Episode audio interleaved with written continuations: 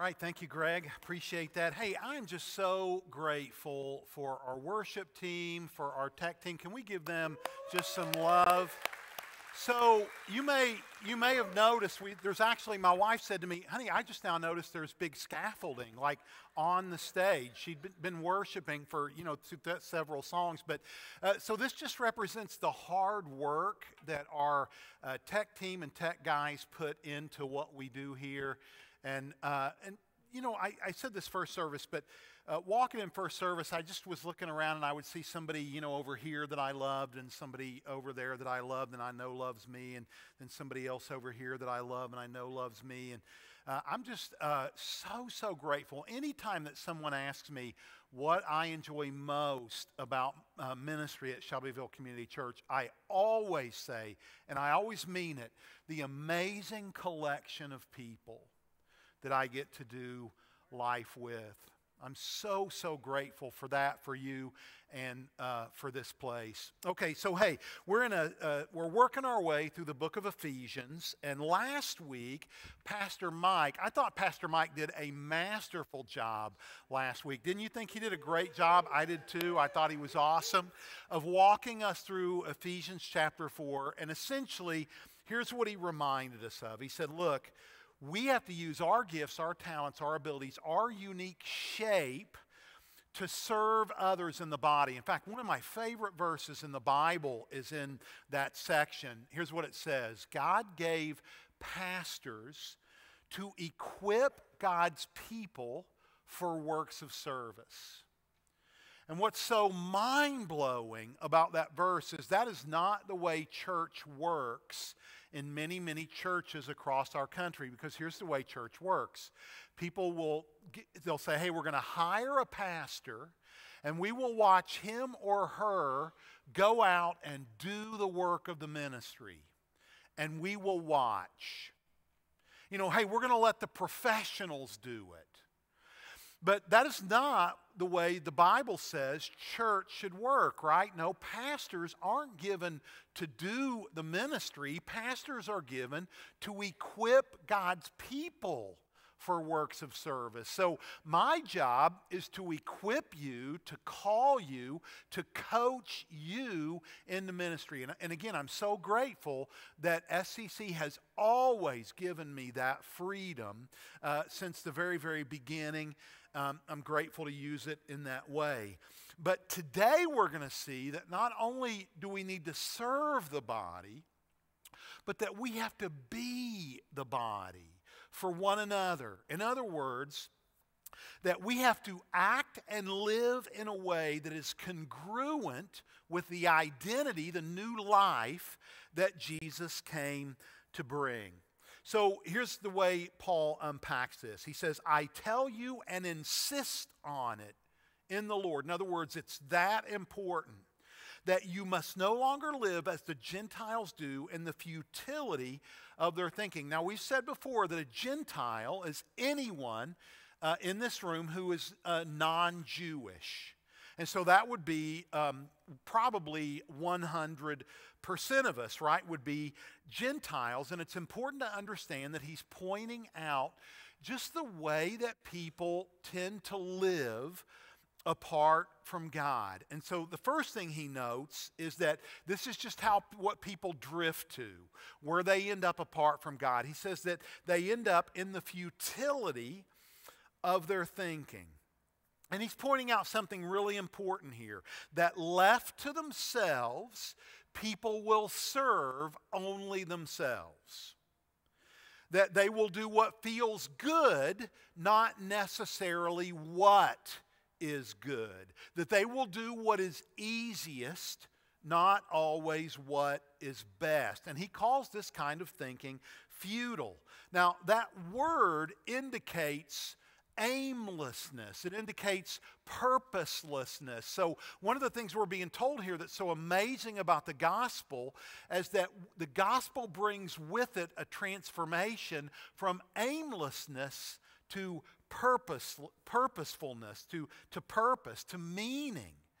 Um, and he goes on and he says this they are darkened. So not only are they uh, living futilely or aimlessly, he says here's why. They're darkened in their understanding and separated from the life of God because of the ignorance that is in them due to the hardening of their hearts. Now, that word for hardening is a word we would use uh, in English for calluses. So, for example, many, many years ago, um, I used to play piano, or a not piano, guitar right here on this stage. And when I used to play a lot of guitar, I had built up calluses, you know, on the very end of my fingers. But because I've set the guitar down now for so many years, if I were to pick it back up again, it would be literally painful to play it after just a couple of minutes because the calluses on the end of my fingers, they're all gone. Well, what Paul is telling us here, friends, is it's possible for you and me to walk through life with calloused hearts. Hearts that are insensitive to the heart of God, hearts that are insensitive to the mind of God, hearts that are insensitive or calloused to the work of God. And so a calloused heart causes us to be darkened in our understanding of God. Now, a darkened heart just thinks that life is random. In other words, there is no purpose, there is no meaning. But a heart that is open to God, that's soft to God, that's sensitive to God, knows that every day is laced with purpose and with meaning. That every single day of your life and mine ripples out into eternity in a way that matters. Uh, so, Paul's telling us that one of the amazing things about this new identity that Jesus gives us is he takes us out of the futility of our thinking and he, uh, you know, gives us purpose, brings meaning into our lives. And then he goes on to describe how a calloused heart behaves. In other words, the way it affects the person that built up those calluses in the first place. Here's how he says it Having lost all sensitivity, they have given themselves over to sensuality. I want you to underline that word. We'll come back to it in a minute. So as to indulge in every kind of impurity with a continual lust for more. Now, that word, uh, sensuality, is a very, very difficult word to unpack from Greek to English. It's pregnant with meaning. Um, and so it's difficult to translate, but I'm going to try and I'm going to use a little different word. When he says they've given themselves to all kind, over to all kinds of sensuality, I think the best word to use there is pleasure, the word pleasure. In other words, they've given themselves over to all sorts of pleasure. And because they've given themselves over primarily to pleasure, uh, they just indulge in every kind of impurity because pleasure has become the end game, the goal of their lives. Uh, and, and the problem with pleasure, he writes, is no matter how much you satisfy an itch, another itch will always rise up. We have a continual lust for more. Uh, so I want you to notice the, the, the trap of this kind of life. There's, there's never enough. I mean, in other words, it says so that continual lust for more, right? There is no satisfying sin. Let me give you some examples. So take pornography, for example. It takes more and more and more, right? So if someone looks at pornography one time, is that going to forever satisfy uh, their lust or their needs? No, of course not, right? No. If, if they satisfy their lust today with pornography, later in the day or tomorrow, another desire is going to rise up. And this is how people become addicted to pornography because you, and you may start out with, uh, you know, a certain type of porn, porn, right? And then you need to go deeper and deeper and deeper in order to get the same kind of satisfaction, the same kind of effect. This is why people get addicted to pornography. Let's think about romance. Romance is one of the primary idols in our day. So, in other words, th- this idea that, hey, if I find the one, if I find him, if, if I find her, then I'll be happy. She will make me happy. He will make me happy. I'm somehow not complete without them. This is a huge idol in our culture. So let's look at how the continual lust for more develops in a romantic relationship. So almost all of us have dated someone at one point or time in our lives, and I want you to think about back to when you were dating someone and the very first time you ever held their hand. And you're like, oh, that was so amazing just to hold their hand, right? But then the next day, hold, just holding their hand didn't you know, it didn't arouse the same kind of passion and feeling, right? So you need to go a little further. So now you need to hold one another. And I want you to remember the first time you just ever held that person, right, that you fell in love with. But then the next time you get together, just holding them doesn't work anymore. So now we have to kiss. Well, then the next time you get together, a kiss doesn't do it. So now you need to kiss passionately. You need to hold one another more tightly, right? Well, then that doesn't work anymore. You need more to elicit the same feeling. And this is called the law of diminishing returns. And it's what a continual lust for more looks like in our everyday life. See, uh, see, no matter how far you go, you will need to go further the next time in order to enlist, to elicit the same feeling. See, lust is never satisfied. It enslaves and it traps. Let me give you, tell you a story about this. There's an old story actually about how an Eskimo used to kill a wolf in the Arctic. So here's how he would do it. First, the Eskimo would coat his knife blade with animal blood and he would allow it to freeze. Then he would continue to dip that knife in blood and allow each of those layers to freeze until, in effect, what you have is a popsicle for wolves. And so, what they would then do is, once they get enough layers of blood on that knife, is they would take the knife and bury it in the ground in the frozen tundra with the knife blade sticking up out of the ground. And so then the wolf would come, his sensitive nose would smell that blood, and he would go to it and he would begin to lick that knife to lick the, the blood off that knife. And, and as his desire is aroused and he's getting more and more excited by that blood, he begins to lick that blade harder and harder and harder. And pretty soon he doesn't realize it, but he is literally drinking his own blood. He is literally destroying himself. And isn't it true that in the early stages of our addictions, our addictions seem to serve us? But in the middle of our addictions, we begin to serve our addictions. Like that wolf, our continual lust for more causes us to do things in the names of our addictions, whether it's drugs, whether it's alcohol, whether it's pornography, that literally harm ourselves. We begin to feed on ourselves, on our very lives, on our families, on our children. Now, I think a wolf is an excellent example of this continual lust for more. The wolf's desire for blood is going to become so great, so incensed, that he will literally consume himself and not even know it. So, um, so yeah, I'm just saying this that when we live without a moral compass, just doing what feels good, what is pleasurable. In other words, when we live like the world lives, we just make pleasure the end game. We will engage in any form of impurity that we can in order to create that pressure. There's no stopping it. And here's why because if you satisfy one urge, another urge is going to rise up and take its place. And then he goes on to say this You, however, did not come to know Christ in that way. In other words, it's no longer about simply fulfilling your bodily urges. Jesus has given you a new life, a new spirit, a new heart, a new name.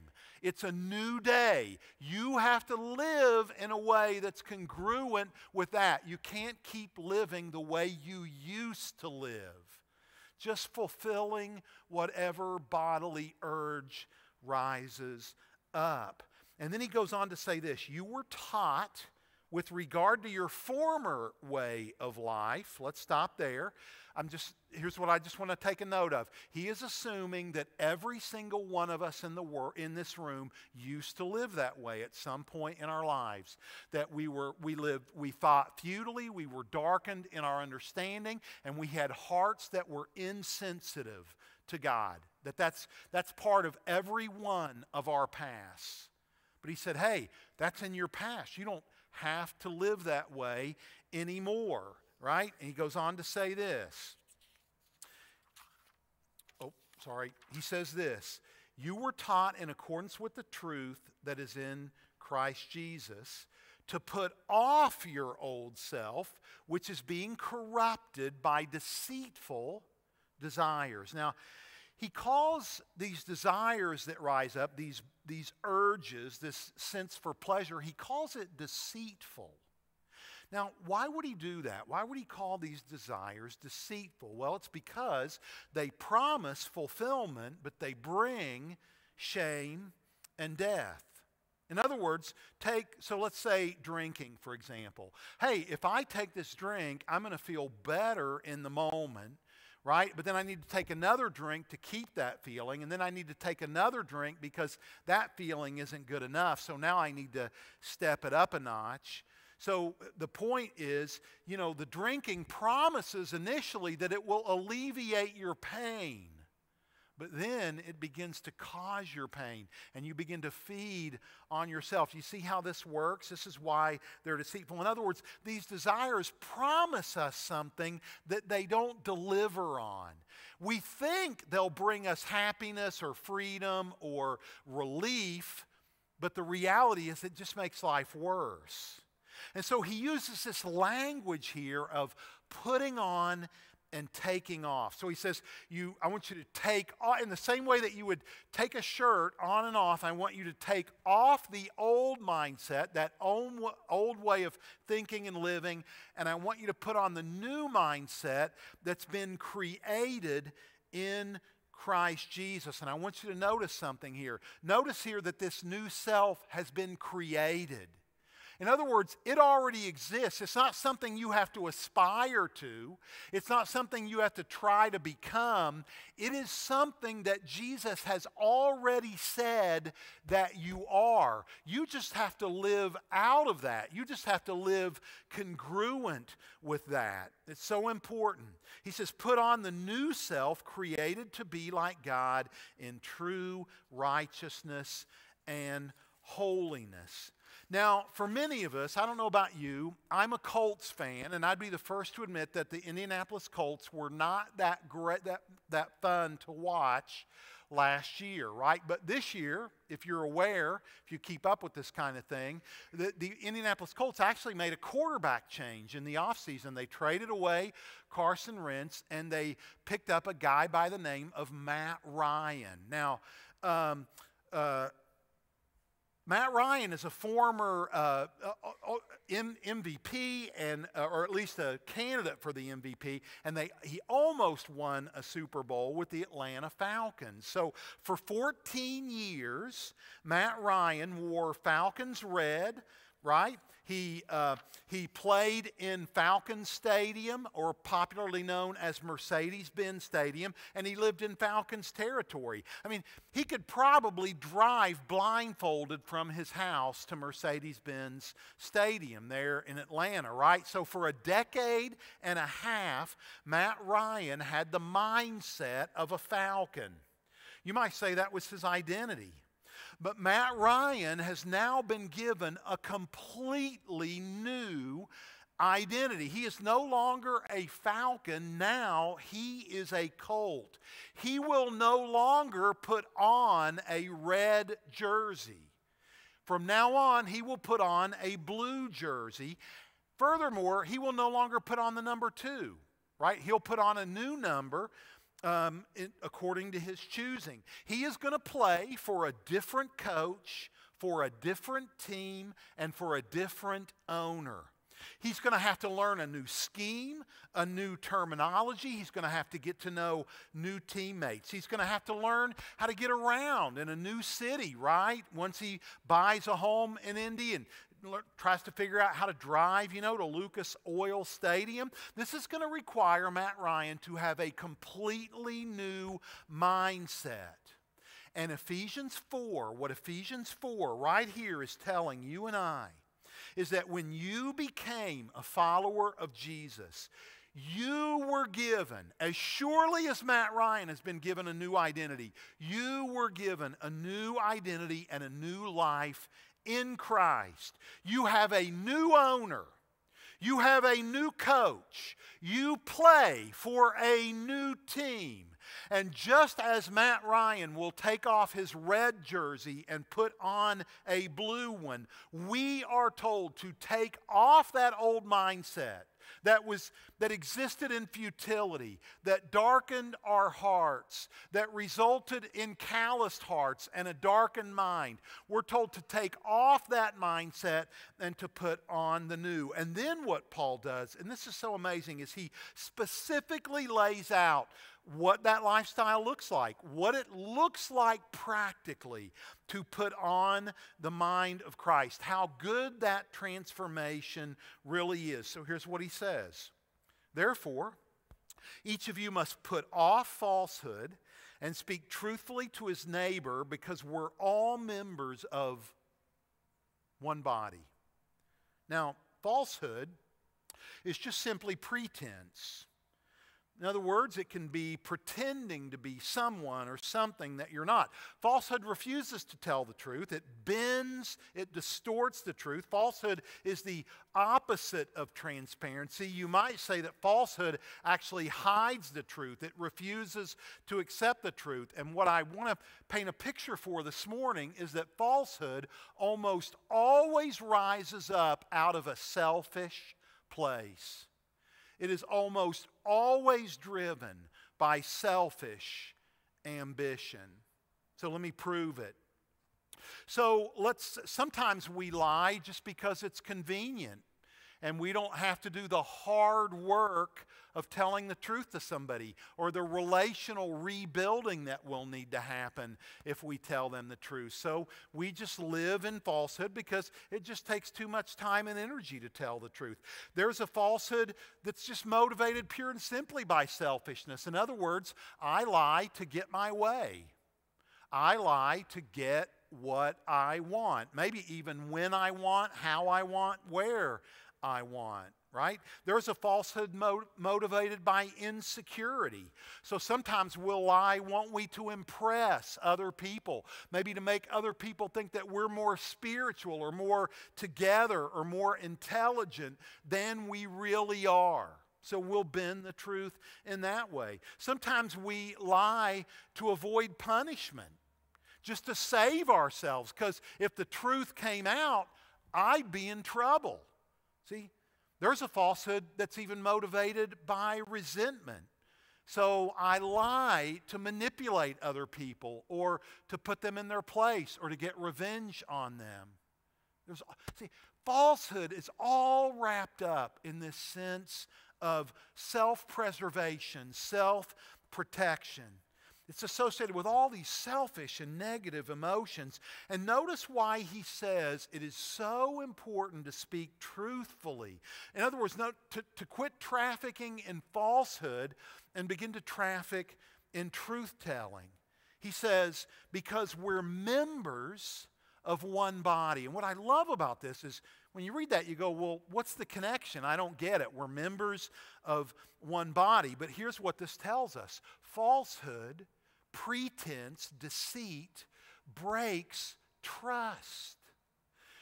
Lying undermines relationships because it's impossible to love someone if you don't trust them. It's impossible to be in a relationship with someone that you don't trust. And lying breeds distrust.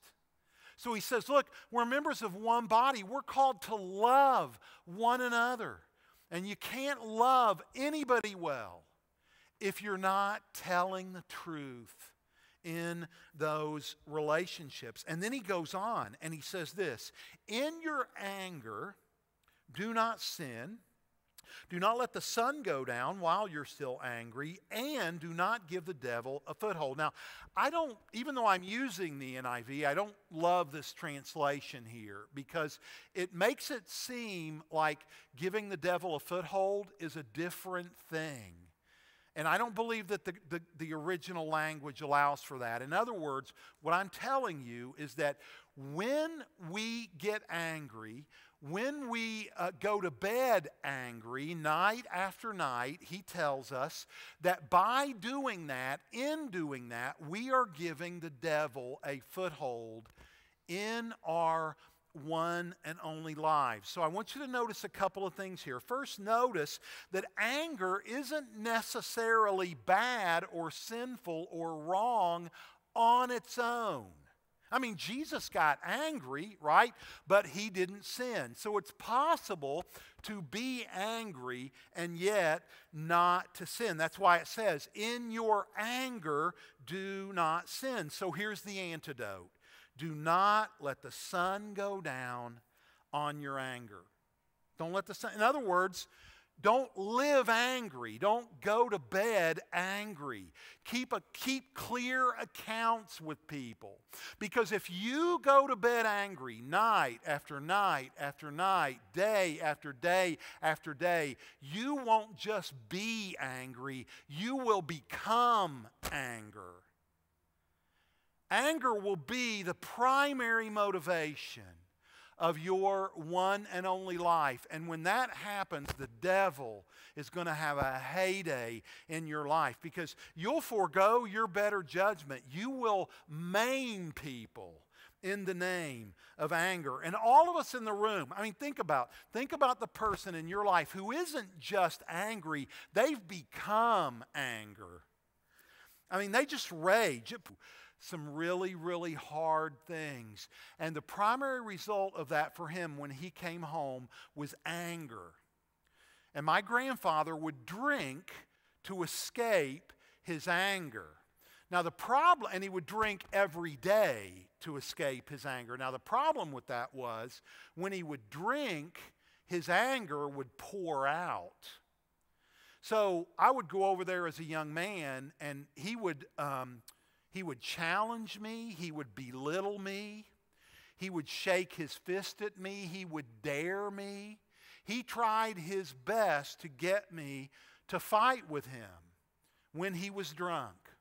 See? And all of us know somebody who doesn't just get angry, right? I mean, they've become anger. And the way you do that is you go to bed day after day, night after night. You don't even have to be really angry. You can just be a little bit angry. Let's, if you need another example of this, let's look no further than the headlines for this week, right? What happened last week at the Oscars? Will Smith. In a moment of anger, his life changed forever. I mean, you know the drill, right? In front of millions of people, he got up and he struck another human being. He was angry because that man made a joke about his wife. Now, could Will Smith have been angry about a joke being made at his wife's expense, but yet not sinned? Yes, he could have, right? So he could have been angry, but where he stepped over the line is he struck another human being. Now, listen, I'm not even dogging Will Smith. I'm not. I like Will Smith. I like almost every body of work he's ever done. Will Smith only did in a moment of anger what any of us in this room are capable of doing in a moment of anger. So I'm not dogging him. But because he's high profile, right, that's going to, because he's high profile, the consequences of that are going to be high profile. And so you can see firsthand what it looks like for someone to give the devil a foothold in their life. In fact, in his acceptance speech after the fact, he even referenced the devil. If you remember, he was quoting Denzel Washington and, he, and actually even referenced the devil. And now Will Smith is going to have to live with the consequences of giving the devil a foothold in his life. So, my counsel to you and to me would be hey, let's learn from his high profile mistake and even though our lives are less high profile, even though our lives are much more private, I mean, just consider this. If that can happen with somebody, to somebody with that much money and that much power and that much fame, then the devil can certainly get a foothold in your, your life or mine. So, uh, this is a really, really big deal. Now, one more thing as we just think on this illustration for a moment. So a lot of us would assume, well, you know, Will, Will Smith just got angry in a moment. He was angry enough to strike another human being in front of millions of people. But I would argue that that was not the case. I would argue that the reason that was so powerful in his life was because for years, maybe even for decades, not a lot, but every night, Will Smith went to bed just a little bit angry about this, or a little bit anger about that. And over time, that anger became so powerful that it overrode his better judgment in a public moment.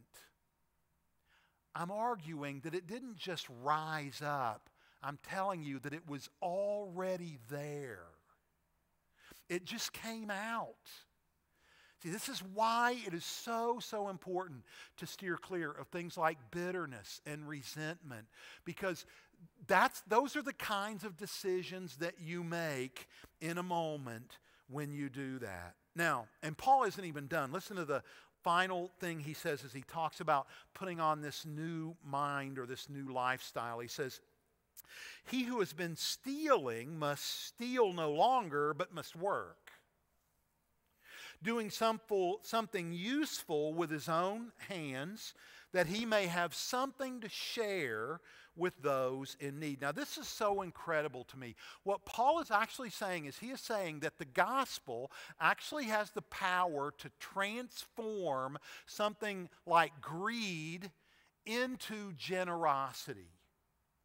He is saying that, uh, that it's so transformational that it will, it will take people that are uh, just committed to taking and it will transform them into people that are committed to sharing with others. And this is mind blowing to me. So, uh, so let's just kind of talk about what that looks like. So he says, He who is stealing must steal no longer. Now, why do people steal? Well, they steal because they either need or want something that someone else has. So their primary concern, and, and by the way, what is greed? Because some of you are like, well, wait, how do you, how, how is that greed? Well, greed is just an overarching concern for, or love of, or need for money and things. So, in the case of stealing, someone is so obsessed over a certain thing, they're so concerned about it, they have to have it, so they're willing to take that from someone else. You see? So it's greed now, and what's so here's what's so interesting to me about this. We're, we, are we are used to kind of thinking, well, if somebody, somebody steals because, you know, they need to, because like they're in poverty, they're living in scarcity, so maybe they need that. So what that tells us is that even people who live in scarcity or even people who have very little can still be greedy. In fact, when Jesus said, Watch out, be on your guard against every kind of greed, he was talking to Jewish peasants. He was talking to people that made pennies a day. But he was still concerned that they could be greedy. So he says, He who is stealing must steal no longer. Uh, and then he says, But must instead work with his or her hands that we may share with those in need. Now, it's so interesting to me because I think an assumption that people make related to generosity and sharing or giving is that they, they, they kind of say this to themselves. Here's the story they tell themselves. And maybe you've, I, I know I've certainly told myself this story. You probably have too. When I make more, I will give more. Or, you know, I'll give out of my abundance. You know, when God blesses me abundantly, that's when I'll begin to give. Now, here's what we know about generosity generosity is not motivated by abundance. It's not. We know this. I can prove it to you. It is a fact that uh, wealthier people, people who have higher incomes, actually give less a percentage of their salary to charity. They actually give, so in other words, people who make far less give far more percentage wise of their salaries than do the wealthy. Abundance does not bring or contribute to generosity. Do you know what does? Trust does. The trust that if I give, if I, if I become less so that someone else can become more, that if I have less, that if I'm giving away more, that God will still provide for me. That I could trust Him with my future regardless of how much or how little I may have in the bank. See, generosity does not flow out of abundance, it flows out of trust. And so let me ask you a question. How are you doing when it comes to trusting God with your stuff, with your money, and with your things? And, and here's something else that's amazing about these verses. So, the way we're used to thinking about work is we say, well, I go to work so that I can provide for myself and so that I can provide for my family, right? And, and I think that's certainly true. That's a part of what it means to work. But these verses say work is far more important than even just that. Paul is telling us in these verses that work becomes the means by which we can be generous with others. In other words, work isn't meant to just bless me. It isn't just meant to bless my family. It's meant to be a vehicle that God uses in my life to bless other people, people who have less, people who can do less. And this would apply to both my money and my things. So, in other words, this might involve giving somebody an old car that you no longer need. It might involve renting somebody a house at a bargain so they can get their sea legs back under them uh, so that they can begin, you know, to live better and live right. I mean, in other words, it isn't just a mindset of sharing our wealth or even our scarcity with other people, it's a mindset of sharing all of our things in a way that meets the needs of other people. So, how are you doing with that? Or is it just about you? Is it just about your needs and your family's needs?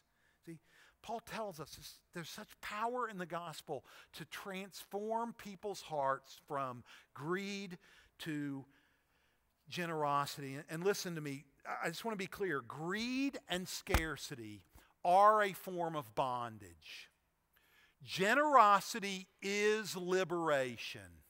It is. It is freedom from things. It is freedom from materialism. Because materialism works like everything else. The more you buy, the more storage you need. So then you got to build bigger barns, right? And then, okay, now I've got a little more room. Now I can throw more stuff in my barn. See, this is the allure of materialism. And I'm just telling you, friends, materialism will cause you to systematically walk your way away from Jesus. It will. If you get in, a mind, in that mindset, it will hold on to you and it will not let you go. Generosity is liberation, generosity is life. So, and here's why this last piece is so important. So I want you to dial back in if you've dialed out. It's so important because Jesus met your need. He was willing to share in your need, and He gave everything. He gave everything. He didn't just give a little, He just didn't give a surplus, He just didn't hand over the leftovers. He gave it all to meet your need and mine. We serve a crazy, crazy, generous God. That's our Jesus, right? Um, so it isn't that he asks us to share with those in need. Uh, he, he's saying that because he wants us to be like his son. He wants us to be like Jesus, who modeled that by meeting your need and mine by giving away everything. I mean, it was, it cost him his very life. He literally gave everything for you. And one of the ways that we remember how generous that God has been with us is this thing called communion. So, in a few minutes, we're actually going to take communion together, and we're really going to do it today together. So, we're going to do communion differently than we have in the past. So, uh, kind of dial in, make sure you're paying attention so you kind of know how to follow along today. So, what, we're actually going to receive communion together. We're going to take communion all at once, all together. I'm going to prompt us to take it, and I'm going to lead us and guide us through it today so that we're doing it as a family, so that we're doing it in community today all at once. Now, typically, what we ask you to do is to come forward in one of these three rows or to go to one of the back stations, which are still there today, pick that up, and then either come to the balcony or go back to your seat and take communion at your own discretion. But today, what we're going to ask you to do is pick it up, whether you do it in the back or the front, go back to the sides, go back to your seats, and we're going to ask you to hold on to that until um, I prompt you so that we can remember how crazy generous our Jesus has been with us, so that we can do that together. Okay? So, in a minute, I'm going to pray for us, and then um, we'll invite you to come up, take your communion, go back to your seat, and hold on to it. Let me pray for us first. Papa, I'm amazed. God, I'm amazed at the power of the gospel to transform hearts and minds and lives. And so, God, would you just do that work here today in each of us? Help us each to go home with a little different heart, a heart more sensitive to you, a heart less calloused, uh, less darkened. Uh, let us go home today with less futility in our thinking as we uh, embrace just your crazy generosity in giving us purpose, meaning, um, uh, just not even just for today, but for all our lives. And so, God, Lord Jesus, we thank you and help us remember well in these next few moments together your death, your burial, and your resurrection. You, you tell us in your word, Jesus, that as often as we do this, we're to do it to remember you. So, Lord Jesus, don't let us just go through the mechanics today, but help us to remember you well and to remember you well together. It's in Jesus' name that we pray. Amen. And so now come and receive, and then go back and wait.